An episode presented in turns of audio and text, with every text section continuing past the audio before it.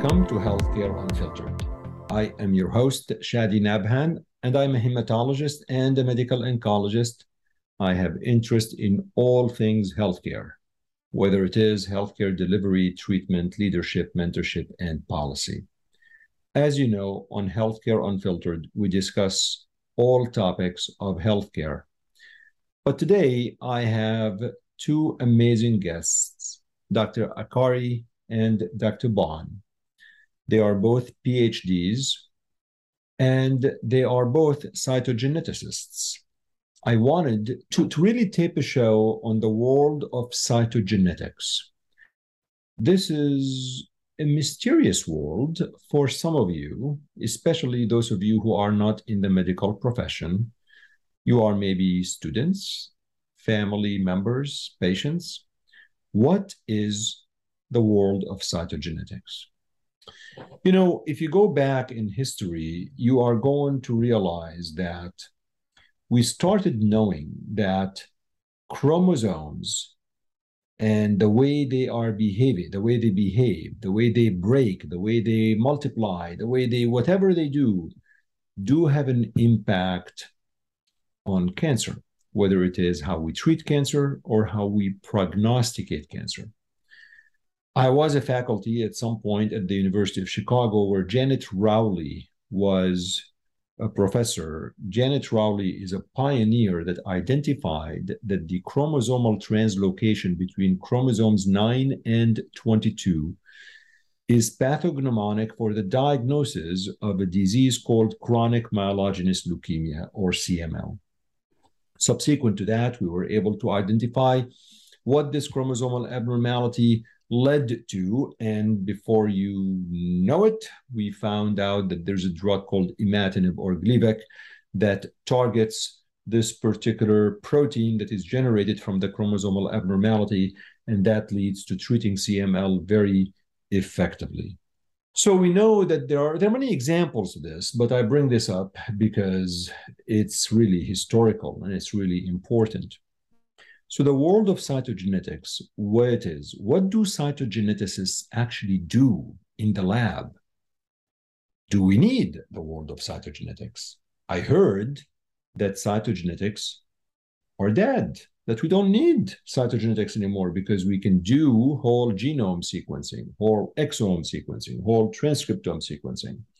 Well, the only way to really explain this is by bringing folks who do this day in and day out. So I really hope you will enjoy this episode I taped towards the end of 2022 with doctors Akkari and Bond on the world of cytogenetics. As I always advise you, please let me know how I am doing. And please let me know by sending me a tweet at Shadi Nabhan, visiting my website, www.shadinabhan.com. And don't forget to ask for the infamous Healthcare Unfiltered podcast t shirt. It will be my pleasure to send that to you if you are a loyal listener. Without further ado, the world of cytogenetics simplified.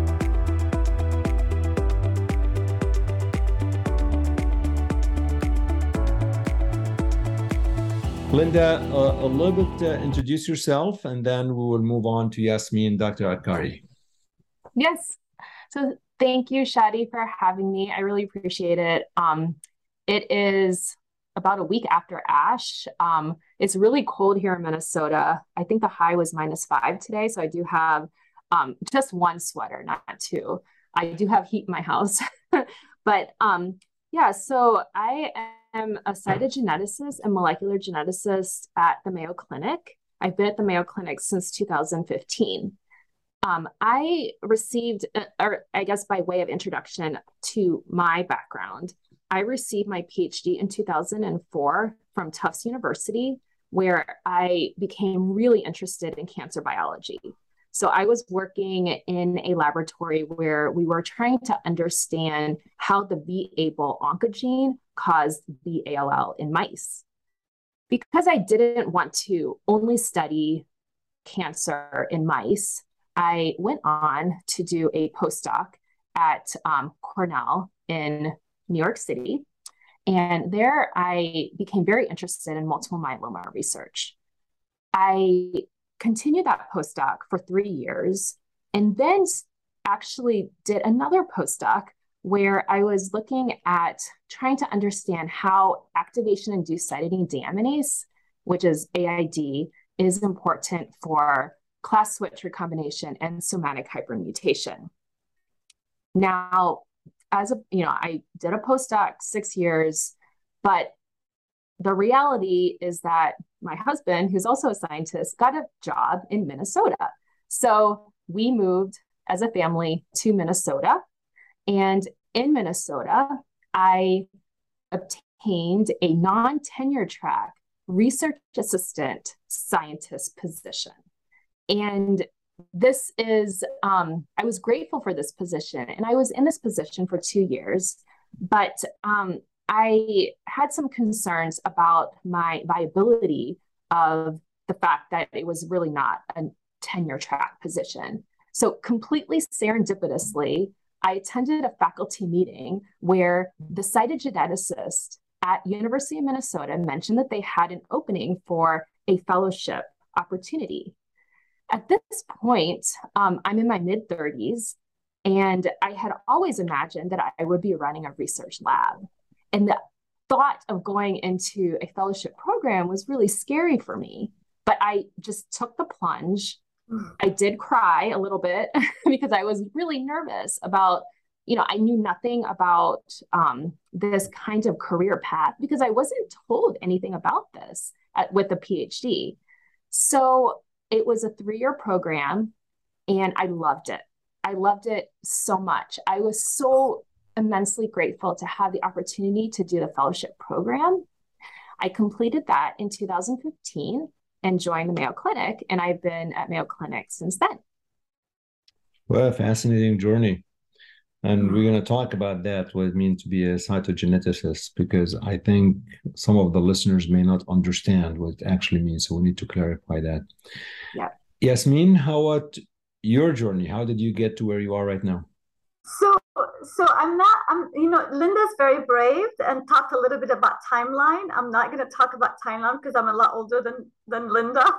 Um, so I actually, you know, I came from Lebanon um, after having done a, a Bachelor of Science um, in Lebanon and uh, came to Ohio State for my PhD in molecular genetics. Um, I did a postdoc on Fanconi anemia. And at that time, this was my first encounter with a human disease as opposed to just the basic research on like mitosis, right? Um, and then, you know, I, I wanted to um, have a child and left work a little bit and then came back to Fanconi anemia. And then also, just by conversation with my mentor, he said, Why don't you do a clinical genetics fellowship? And I'm like, What is that? And that's how that door was open. So, very parallel to Linda, it was really a serendipitous find. And the reason why this is really important is because I think we are producing a lot of PhDs, uh, much more than academic positions may be able to accommodate. And there is a huge clinical path out there that needs this kind of expertise and need this kind of thinking and troubleshooting um, that we both would kind of benefit, right? And this is this is um, my kind of energy into talking, you know, about about this. So so right now I am a clinical cytogeneticist and a clinical molecular geneticist. I've also done PhD medical genetics, which allows for genetic counseling, um, and I do work as a senior director at Nationwide Children's Hospital in Columbus, Ohio the journey and i think the message here that we would like to relay is that there aren't enough of us. You know Shadi i'm sure you you are very aware that genetics or laboratory genetics now touches every aspect of medicine whether it's cancer or pediatric or prenatal. And i think you know the need to have experts in in laboratory genetic testing has increased beyond our ability to recruit to the field and that's why we're here. That's interesting. So let's step back a little bit. Linda, when we say, when you say I'm a clinical cytogeneticist, That sounds like a foreign language. Somebody who is listening, who is not, you know, I mean, what what does that actually mean? What do you do every day? Yep. Yeah, that's a good question. So it was a foreign language to me too. Um, in my PhD training, I I didn't actually understand what this field means, but I can try to explain it to the listeners. So cytogenetics is the understanding of chromosomes. And there are the need to understand the chromosome structure really is important for many different areas of medicine. In my specific area, I am focusing on heme. I love heme very much so, and specifically B cells. But I can explain essentially what the day to day activity is. So when I'm on a clinical sign out day, so for example, a lymphoid in our um, laboratory, we divide up the work in terms of content areas. So on for lymphoid, we would be then receiving all of the specimens that have been sent for, for example, a lymphoid malignancy, a high grade B cell lymphoma, where we would need to look for a MYC rearrangement, BCL2, and BCL6. So we would be performing FISH testing, which is fluorescence in situ hybridization, where we have DNA probes that are complementary to specific regions of the chromosome, of the genome, that are fluorescently labeled. So we're specifically looking for, for example, a MYC rearrangement where we would have a split of a probe, or if we're looking for, let's say, a MYC IGH rearrangement, we're looking for fusion of MYC and IGH.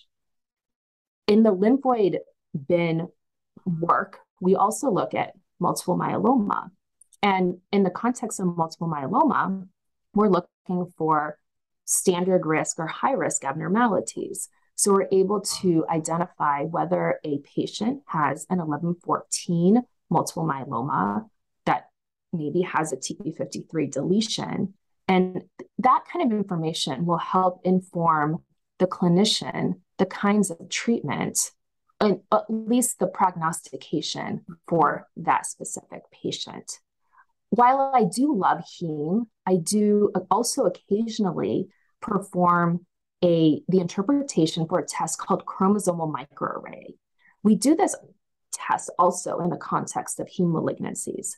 But for example, for chromosomal microarray, this is the first tier test for a individual, often a child that has an intellectual disability. Mm-hmm. So here we're looking genome wide at copy number changes and when we identify a significant copy number change, our job is to write an interpretive report that will then be given to the clinician and patient.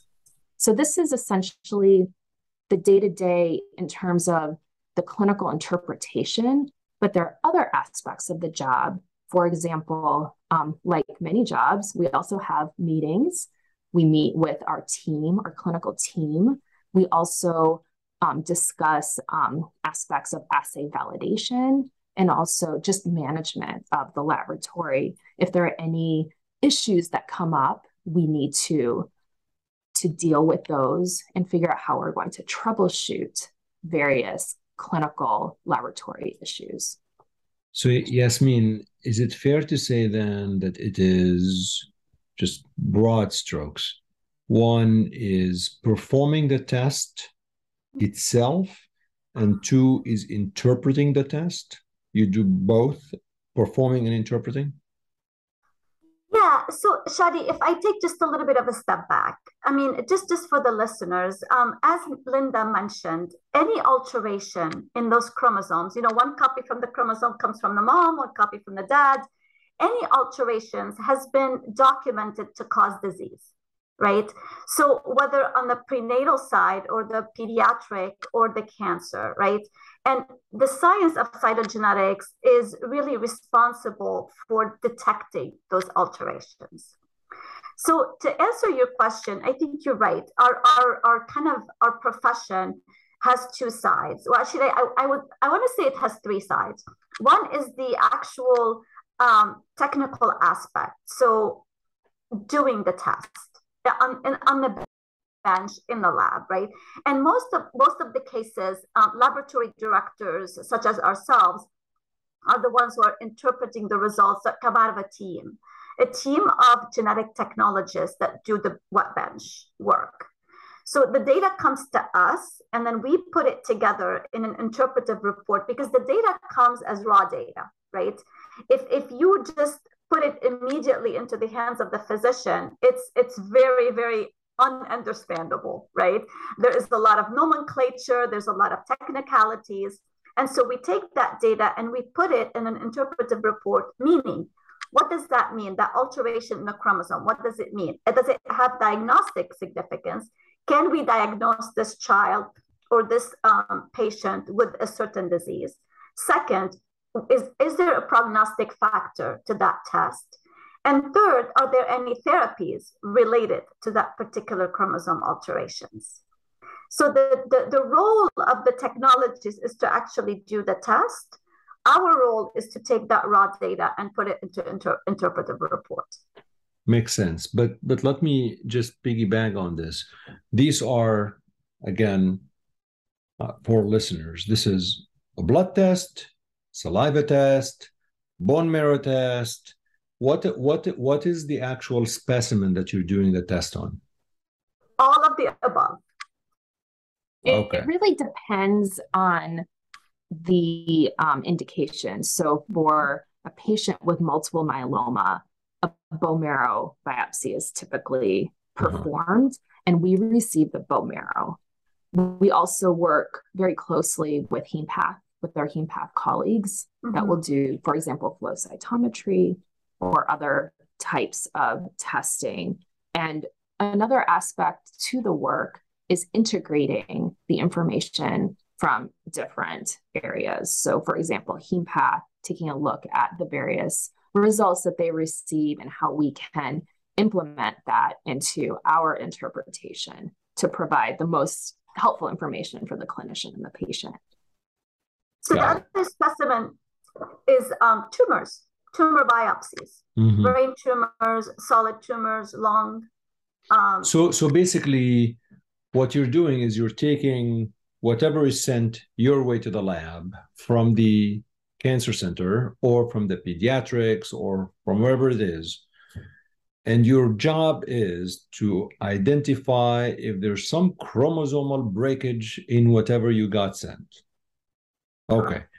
So what Linda told me earlier, Linda, you mentioned something called uh, fish. I believe you're trying to allude to this, and I'm gonna I'm gonna assume that a lot of listeners don't know what you mean by fish. So you're gonna simplify that to us because because there's you know how do you do how do you dis, how do you find out about whether there's a chromosomal breakage or not? You know maybe take us through through this. And then yasmin after linda finishes maybe you can explain why this is even important. Like who you know you, you mentioned a little bit about uh, prognostic or therapeutic or other aspects but illustrating this with examples i think will help listeners understand. So fish is one of the the most one of the most common assays that we in any cytogenetics laboratory is performing. So in a very simplistic way fish is, again, fluorescence in situ hybridization. So a specimen comes to our laboratory, and let's take bone marrow in this example.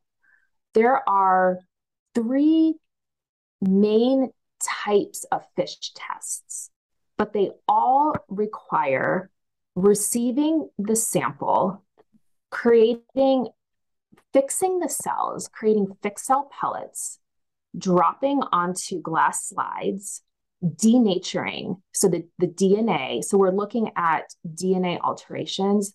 The DNA, the double helix has to be split so that the complementary fish probe that is targeting a very specific region of the genome can bind.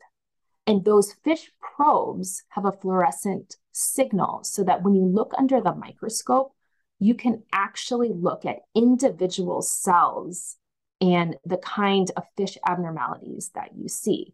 So let me explain the three different kinds of fish but. But, but Linda, with fish, you kind of know what you're quote unquote fishing for. Yes, right? Like exactly. You kinda, like it's not really, I'm going to see what happens. Like you really yes. have to say, I'm going to look for this particular abnormality and I'm going to see if it's there or not.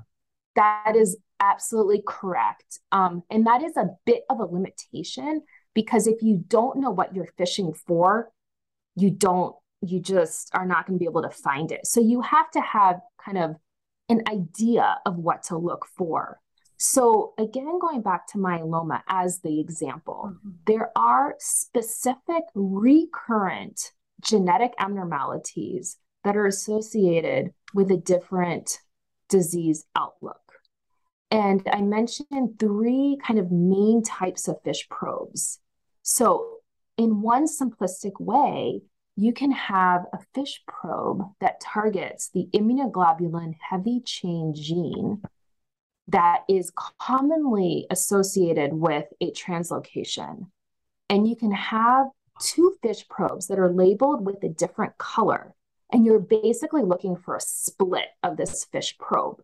And so that tells you in a normal circumstance, you would have just two fusion signals. But if you have a split, you have a red and a green that are separated from one another.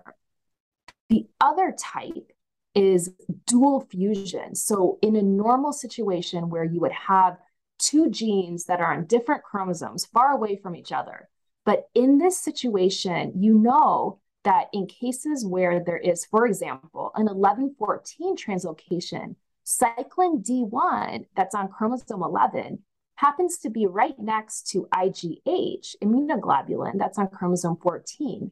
They have these fish probes have different colors.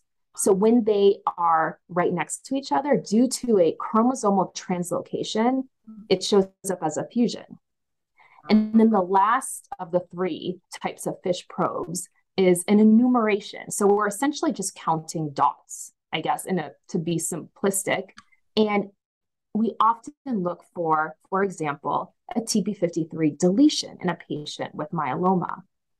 In a normal circumstance, you would have two normal copies of chromosome 17p, where the TP53 gene is located.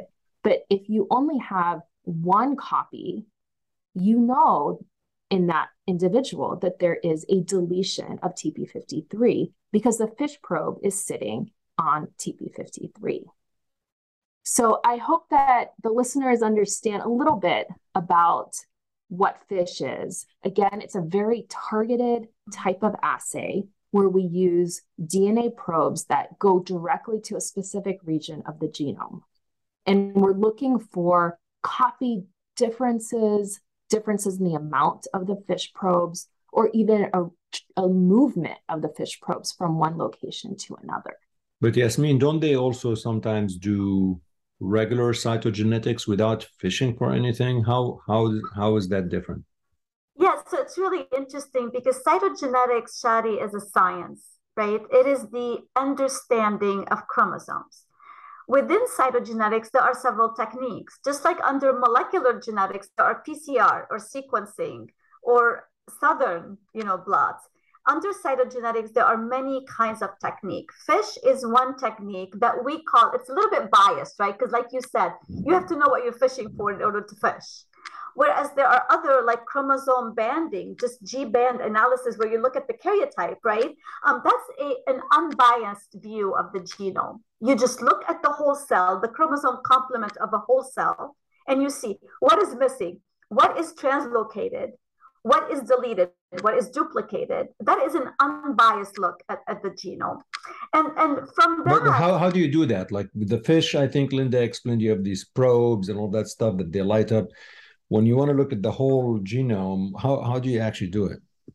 So you have to take the specimen that comes to the lab. You have to make it divide, meaning you have to have the cells enter mitosis in culture in vitro, right? Like in vitro, that's right, in vitro. But out of the body, you put them in a in a in a beautiful kind of liquid that is very rich, media, and and you allow the cells to divide in culture. Then you take those cells, you drop again, you drop them on glass slides, and you hope that you have arrested some of these cells in the in the uh, in mitosis right? The cell goes through a cell cycle. You want to arrest them in mitosis where the chromosomes are condensed. When the chromosomes are condensed they're visually attainable so we can see them right? As opposed to a soup of dna like spaghetti when we put them on when you drop these these mitotic cells on a slide they all kind of stay in a way and there are techniques to do that which i'm not going to belabor but um they're basically a way to keep each chromosome co- component of a cell together so you can count 46 chromosomes in a human cell and then you align them homolog by homolog by mm-hmm. staining them with a specific stain plus trypsin that allows for banding what does that mean? What does banding mean? Banding is a pattern. Chromosome 1 has a banding pattern that is very different from chromosome 2 banding pattern. So you have chromosome 1 from mom and dad, you align them and you see, okay, are they intact? Are they the same? Is there anything deleted, anything duplicated, anything translocated, anything inverted, anything, anything inserted? All these chromosomal abnormalities are, are, can be seen by looking at that G-banded cell. So the, the really the trick of it all is that this is a technique that has been, you know, that has been in use for more than 50 years. Is it the best five zero, five zero? Did you say 50? Five, five zero. zero. Yeah. Banding of chromosome, it's been since 1971 by Caspersson now when we look at it and this is why we would love to to you know address the issue that cytogenetics is dead.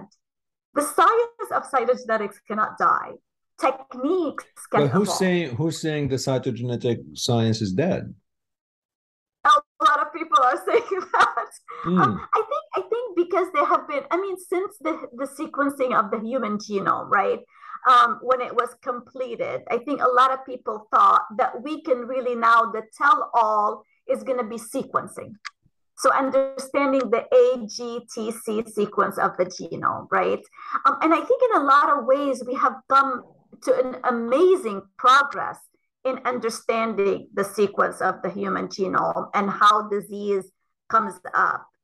But the science of understanding chromosome structure, not the sequence, is really kind of taking a back burner. Mm-hmm. And it's it's it's hurting the field because young people here cytogenetics is dead we're never going to do cytogenetics anymore we're just going to sequence is naive and really is kind of shortening the the um, you know the expertise in our field so let, us step back a little bit because I want to get back to this. I think that's a very important point that you bring. There are obviously the descending view about cytogenetics. So I'd like to really delve into this just a little bit to better understand that that view, although we don't have anybody on this show to represent that view. But how long does this process take? So if I send you a specimen for uh, fish, Linda, and if I send you a specimen for regular banding, yes, I mean, how long? How long do you need to do? How, how long does it take you, Linda? So for fish, actually, it's fairly quick. So you know, if we're comparing to something like next generation sequencing, we can be much quicker than that. So our quickest fish assay, which is involving PML RARA and also BCR ABL, we can complete that work within two hours. So we can oh, wow. result out. If a specimen is coming into our lab in the morning, the clinician can get that result in the afternoon. So those are highly prioritized fish tests. Um, an acute leukemia clear mm-hmm. it has to be overnight. I mean, we need to have that, that result ASAP. And then for regular banding, Yasmin? I think for regular banding, depending on the specimen, so let's take a bone marrow. I think you have to culture it for 24 to 48 hours, depending on the disease you're looking for. Mm-hmm. I think within four days or five days, because we also have to allow for analysis um, which is which is kind of an involved process and takes a lot of expertise. But I think within four or five days, you, we, we would issue a report. So why why do I need regular banding though? I mean, it seems like fish is going to tell me exactly the chromosomes I'm looking at. So does this nullify the need for regular karyotyping? Well, no, because fish again is targeted. What if you don't you don't know what you're looking? Yeah, but my question is: Are there situations like I presume in leukemia, lymphoma, myeloma, you already know what you're looking for? Yeah. So you what you're saying, Yasmin, is there are certain diseases where you don't know and you're just kind of looking at. Right. Okay. So so Linda, take me through that descending view. I'm very intrigued by this. Um, Mm-hmm. I honestly did not know that there is a descending view to the world of cytogenetics, but it's really important to understand that. So, what do I'm sure you know people who who who who have these views. What do they say? Well, I can sometimes I also have those views too. Um, so again, going back to myeloma, what we have learned, and not just myeloma, but um, other heme malignancies, we as a cytogenetics laboratory had started a NGS type test mm-hmm. called mate pair sequencing, which we're not doing currently. But this was um, established in um, within our laboratory probably around 2016. And it was essentially a less expensive version of whole genome sequencing. We used this technology and we realized that wow, our gold standard fish test is sometimes wrong. So as an example, is it is it wrong because technical difficulty or the probe is wrong? Like why would it be it seems like it's too specific well, to be wrong. It's wrong in some ways because of the biology.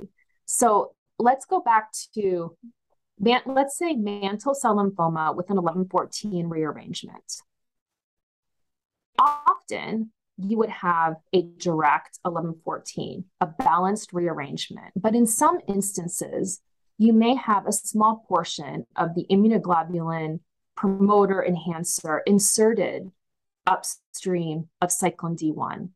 Or, for example, we learned that MYC rearrangements are not always represented by an balanced an 814 rearrangement. You may have a small enhancer that is very close to MYC, where your MYC probe will be completely normal. It's not that there's a technical issue, it's that the biology is telling us that sometimes you can have a rearrangement, but not have a disruption of the fish probe. So, for a dissenting view, I do think that in the future, we will most likely be doing whole genome sequencing that will allow us the opportunity to see within the genome all of the structural rearrangements, copy number, and single nucleotide variants that will allow us a, mu- a much more precise way to look at the genome that the fish technology that will be better than the fish technology but one point that i do want to make is that if you look at a chromosome study or fish, that's actually on a single cell level. But if you're talking about something like whole genome sequencing, typically it's bulk. And so the, the sensitivity is not going to be as great as if you were to look at a fish test where we can identify three you know cells that have a BCR ABL translocation out of, for example, 200 cells.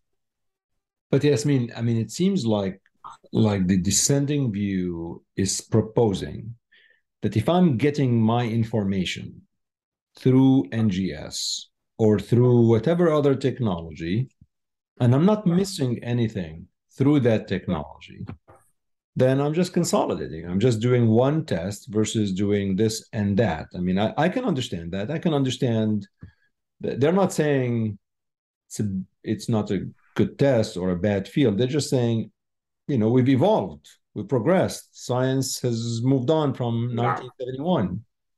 What do you say to that? Yeah, no, I think that's exactly true, Shadi. I, I, I wish so. I'm going to elaborate a little bit on the concern. The concern is not that newer technologies are not better. They are. Whole genome sequencing right now can detect everything that a, a, a a classical G banding, classical karyotyping can, and perhaps more, because it allows us to really you know, to really do high resolution, it also allows us to get sequence information, not just the big structural, you know, abnormalities of the chromosome. The concern is cytogenetics is not karyotyping. Cytogenetics is the science of understanding chromosomes. And if we don't have that fundamental knowledge of understanding chromosome, interpreting whole genome sequencing data is going to be very challenging. And our concern, both Linda, myself, and a lot of cytogeneticists out there, is that we are diluting that knowledge, that interest in looking at the whole genome view of a single karyotype and visually understand the chromosome interactions and then applying that knowledge to newer technologies. I am totally, I totally agree with the fact that all technologies evolve all sciences evolve. I think karyotype is also going to evolve, and it has. I mean, whole genome sequencing is extremely powerful. But from an educational perspective, it's still very important to understand the fundamentals of the science, which is how chromosomes move. Got it. So, Linda, the test, the cytogenetic test, whether it is FISH or banding, or is this something available anywhere like you know any hospital practice i mean how available is this test in small community hospital somewhere mm-hmm. Mm-hmm. yeah i would say i mean i i work in a i fairly mid-sized to large reference laboratory um most i i think it's fair to say that most large university hospitals do have a cytogenetics laboratory or in a, a molecular genetics laboratory. Although I don't have data to support this, I have um, observed that um, there may be some smaller laboratories that are struggling a little bit more. I think that I am a little bit concerned that over time, um, this kind of testing will be focused more on the larger laboratories, especially when um, we do move to more um, expensive NGS type tests. It may be difficult for smaller laboratories to um, keep up with that type of, you know, purchasing of capital equipment, assay validation, which is very expensive. Um, but for the most part, um, at any given, even community hospital or community setting, um, a clinician should be aware of where to send the specimen for cytogenetic testing or have it performed in house. Got it. Yasmin, take me through the relationship between you, the cytogeneticist, this is the correct description, and the pathologist right? Not the clinician, because as a clinician, um, I need you and I need your help and interpretation. I'll be the first to say that. But where does the pathologist fits in the equation, and specifically the molecular pathologist? We're seeing in pathology there are some folks who are called molecular pathologists. Yeah. So do you go and meet with the pathologist and you go over the report? Do you just issue that? Does the pathologist has an input? Like how? What is the intersection between the cytogenetic lab and the pathology lab or the molecular pathology lab? So, so I think I think I'm going to step back just for a second and say that in our field, in our our kind of profession, there are two big buckets of work we do. One are the diseases that you are born with, and those are constitutionals, and this is where we do the pediatric and the prenatal. Those really do not have we have no interactions with the pathologists right? Because the specimens come to us, we decide, I mean, we decide, we test, and we say, yes, this child has trisomy 21, right? Or Down syndrome, or this child has a deletion of chromosome 22 and therefore has a heart defect. Um, those are diseases that people are born with. And pathologists, really, there's very minimal interactions. When there's really, really valuable interaction is in the cancer field right? Because this is where tissues come through pathology. We interact very, very closely with hematopathologists when we have a hematologic malignancy. We interact very much with the um, surgical pathologists when there are solid tumors that we have to look into to test. So you know, the, the I have to say the pathologists do rely on cytogeneticists to see if there are any chromosomal abnormalities. Molecular pathologists and molecular geneticists, such as Linda and myself, we kind of work very closely in cancer. But one thing I, I do wanna I, I do wanna mention because you asked a very very important question, Shadi, about is cytogenetics um, available to everybody, right? and is whole genome sequencing available to everybody? And I do want to pause on this because this is really, in my mind, and perhaps I'm biased, this is about global equity, right? So I have the privilege to sit as the genetics expert on the WHO classification of tumors. And I know that you have many podcasts about, uh, about this particular topic when we sit together as a, as a, as a you know editorial board and say okay we're going to classify these tumors and we're going to say what are the essential molecular pathology tests that we need to do? We very much you know keep in mind that there are some countries who cannot afford to do whole genome sequencing. So we have to also say you can do cytogenetics. It is a well established technology i mean not technology it's a well established science and karyotyping is a well-established available technology within cytogenetics. Yeah, so so I, I want to try to understand the, the the I mean, how many of you are there? Like, are we where we talk about like is there a society of cytogeneticists? Like, you know, I, I know there's maybe 10, 12,000 oncologists out there. I mean, do you have, is there a thousand? Is there 5,000? Are there 20,000? Like, how many of you are there? I'm trying to match the supply and demand a little bit. I'm trying to understand is there a real shortage or is there really a perception of a shortage? Mm-hmm. Yeah. So, um, I can't tell you, Yasmin, do you know how many total cytogeneticists are there? But I can, I can tell you that probably every year about 50 or so do get boarded in the American. Um, That's nothing. 50? 5 0? Yeah. That's nothing. I think in the US, the latest estimate is less than 300 cytogeneticists. So the entire country, the entire United States of America has 300 cytogeneticists. Yes. So wow i'm a little bit I, am very taken aback by the number because i i'm i mean is i'm presuming this is why there's a lot of send out tests because most hospitals then won't have local expertise no? That's correct. I mean there's no way. I mean if you have one per hospital that only covers 300 hospitals. Mm-hmm. it's a yes that's true.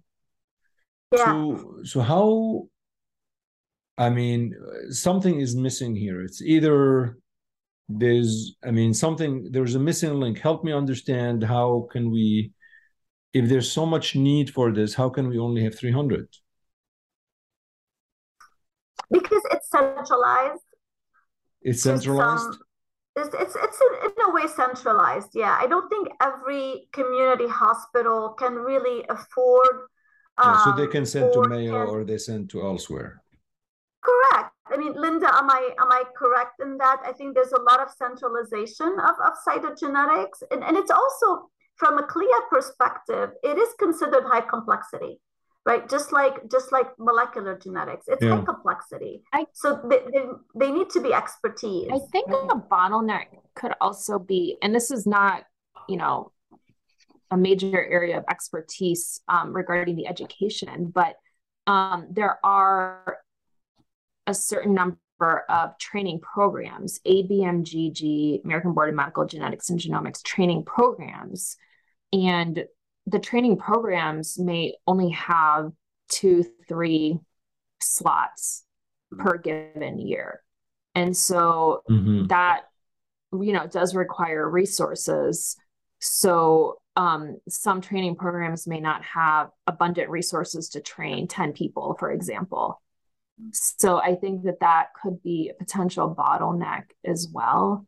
But there are definitely there is centralization. There are very large laboratories, um, LabCorp, you know, for example, that um, are receiving numerous, you know, probably thousands of specimens per day um, to do this work. But I mean, how many how many cytogeneticists does LabCorp employ? I mean, that's I'm trying to think if the entire country has only 300, you could literally demand doubling your salary and they're going to have to pay you.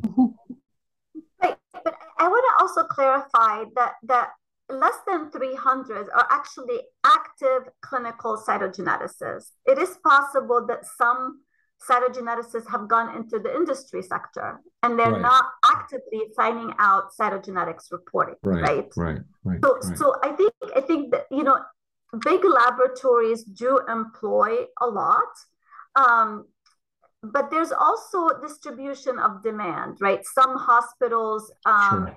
Sure. specialize in prenatal and, and, and, and pediatric other hospitals specialize in oncology um, and it's kind of divided between us Sure. So, so in the world of cytogenetics, in the last ten minutes or so, in the world of cytogenetics, what do you, what do cytogeneticists um, disagree on, or what are the points of disagreement or debates? Or, um, I mean, I presume that we all agree that there is value in knowing the chromosomal abnormalities. Some of them may not affect treatment, but they can tell you the prognosis. Some of them might affect treatment now that you have a little bit more targeted therapies that target a particular, uh, like you know the BCR-ABL, for example. When you when you see that, it affects that. So so I presume there's no disagreement there. What what uh, what do if I put two cytogeneticists on the podium for a pro and a point and a counterpoint? What would be top two or three things that there are arguments about, or are you all agreeing on everything? Um, I think that, and just speaking from experience, trying um, to put Linda against Yasmin and Yasmin against Linda. That's my that's my no. My we've so I think um, like for example, the size of the fish panels. Um, we will probably disagree on that. Um, we tend to have fairly large fish panels. Um, I think that um, there are some that are much more conservative and will do only a limited number of fish tests. Other ones may not actually impact patient care directly, but may be informative for the clinician and family.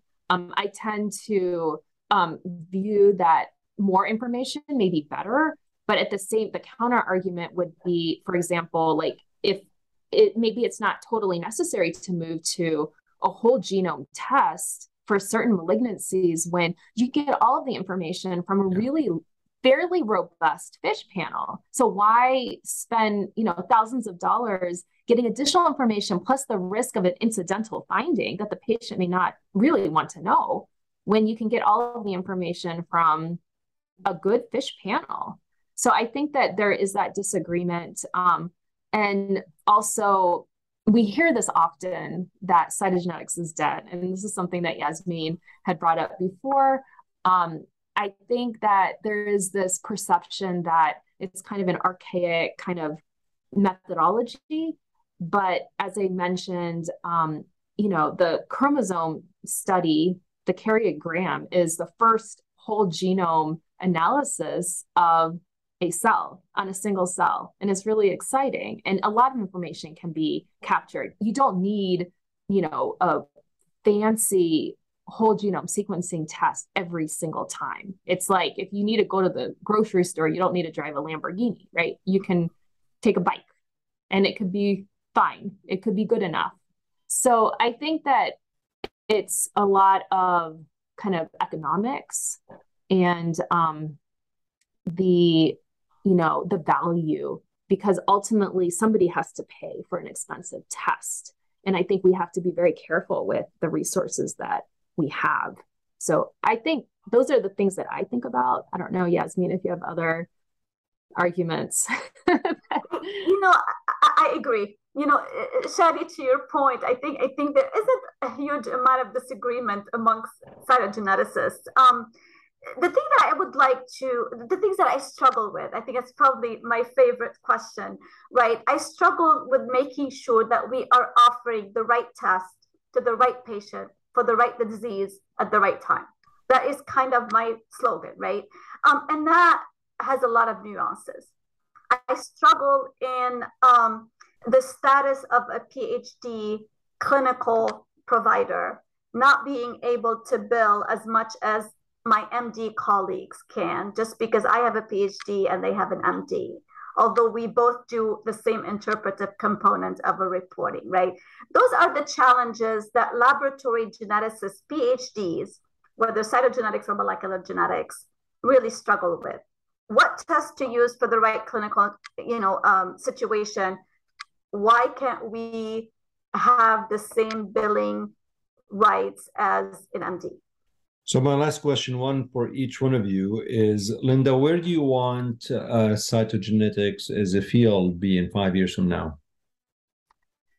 Well, I would like to know what I hope in five years we will know what is the right test to use for various malignancies.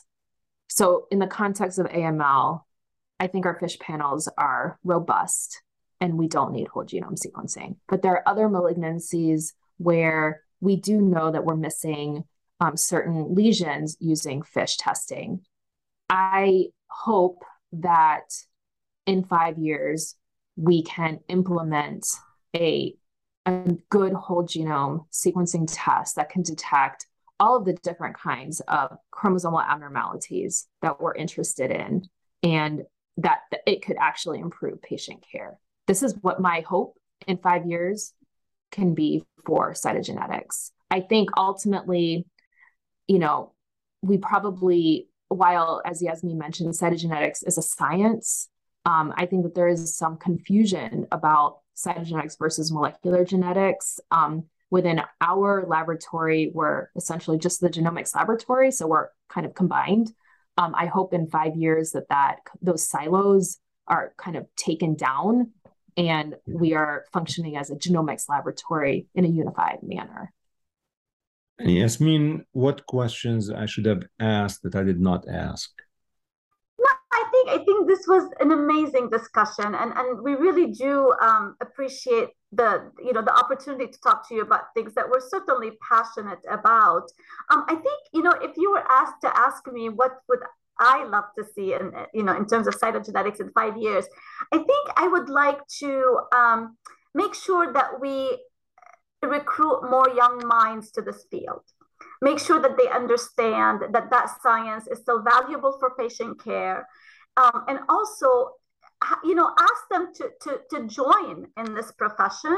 It's a very we have the privilege of doing patient care on a regular basis as phds so we use our our expertise in troubleshooting in, in the hypothesis driven um, testing right? Um, to, to do very direct patient care. And i really hope that that through i mean through your podcast and and other venues to let them know that there's a huge profession out there that could be very fulfilling um, and to keep trying to understand all aspects of, genome, of genomics, cytogenetics and molecular genetics, so that you can arrive to the right test for the right patient. So that, that's, that's my hope, is to recruit more people.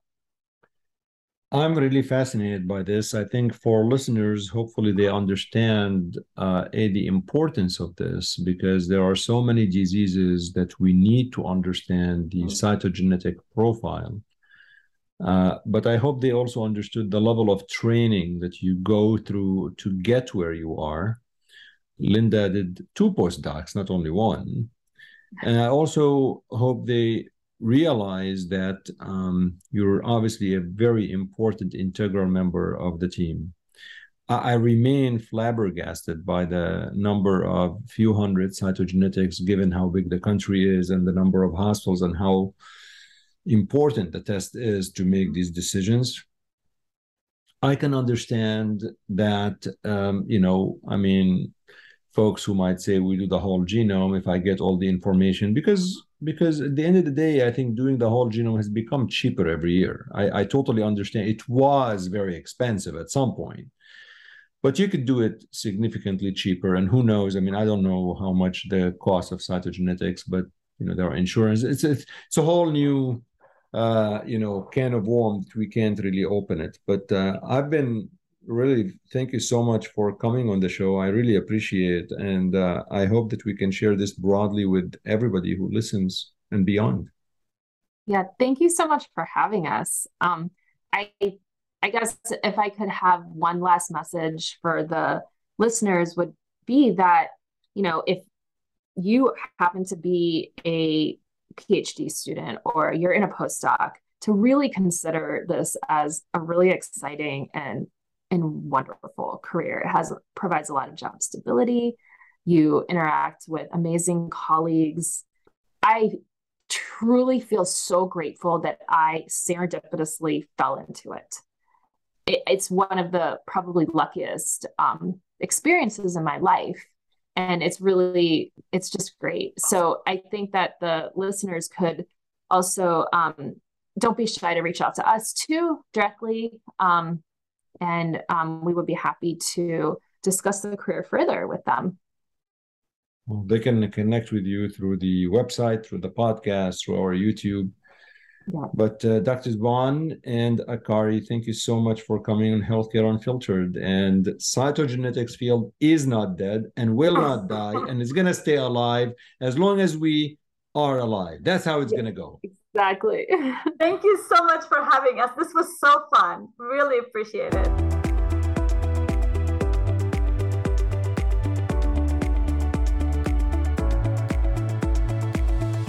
Okay, folks, thank you so much for listening. I really appreciate your support and tuning in for Healthcare Unfiltered. Don't forget to let me know how I am doing and send me a note on my Twitter feed at Shadi Nabhan by direct messaging me there. Don't forget to watch all of these podcast episodes on my YouTube channel, Shadi Nabhan and Healthcare Unfiltered. And subscribe to the show, rate the show, and refer to the show. Let your friends and colleagues know about the show. If you have not ordered my book, Toxic Exposure, you need to log into your Amazon account, Barnes and Noble, account any place you have a bookstore nearby and go ahead and buy Toxic Exposure.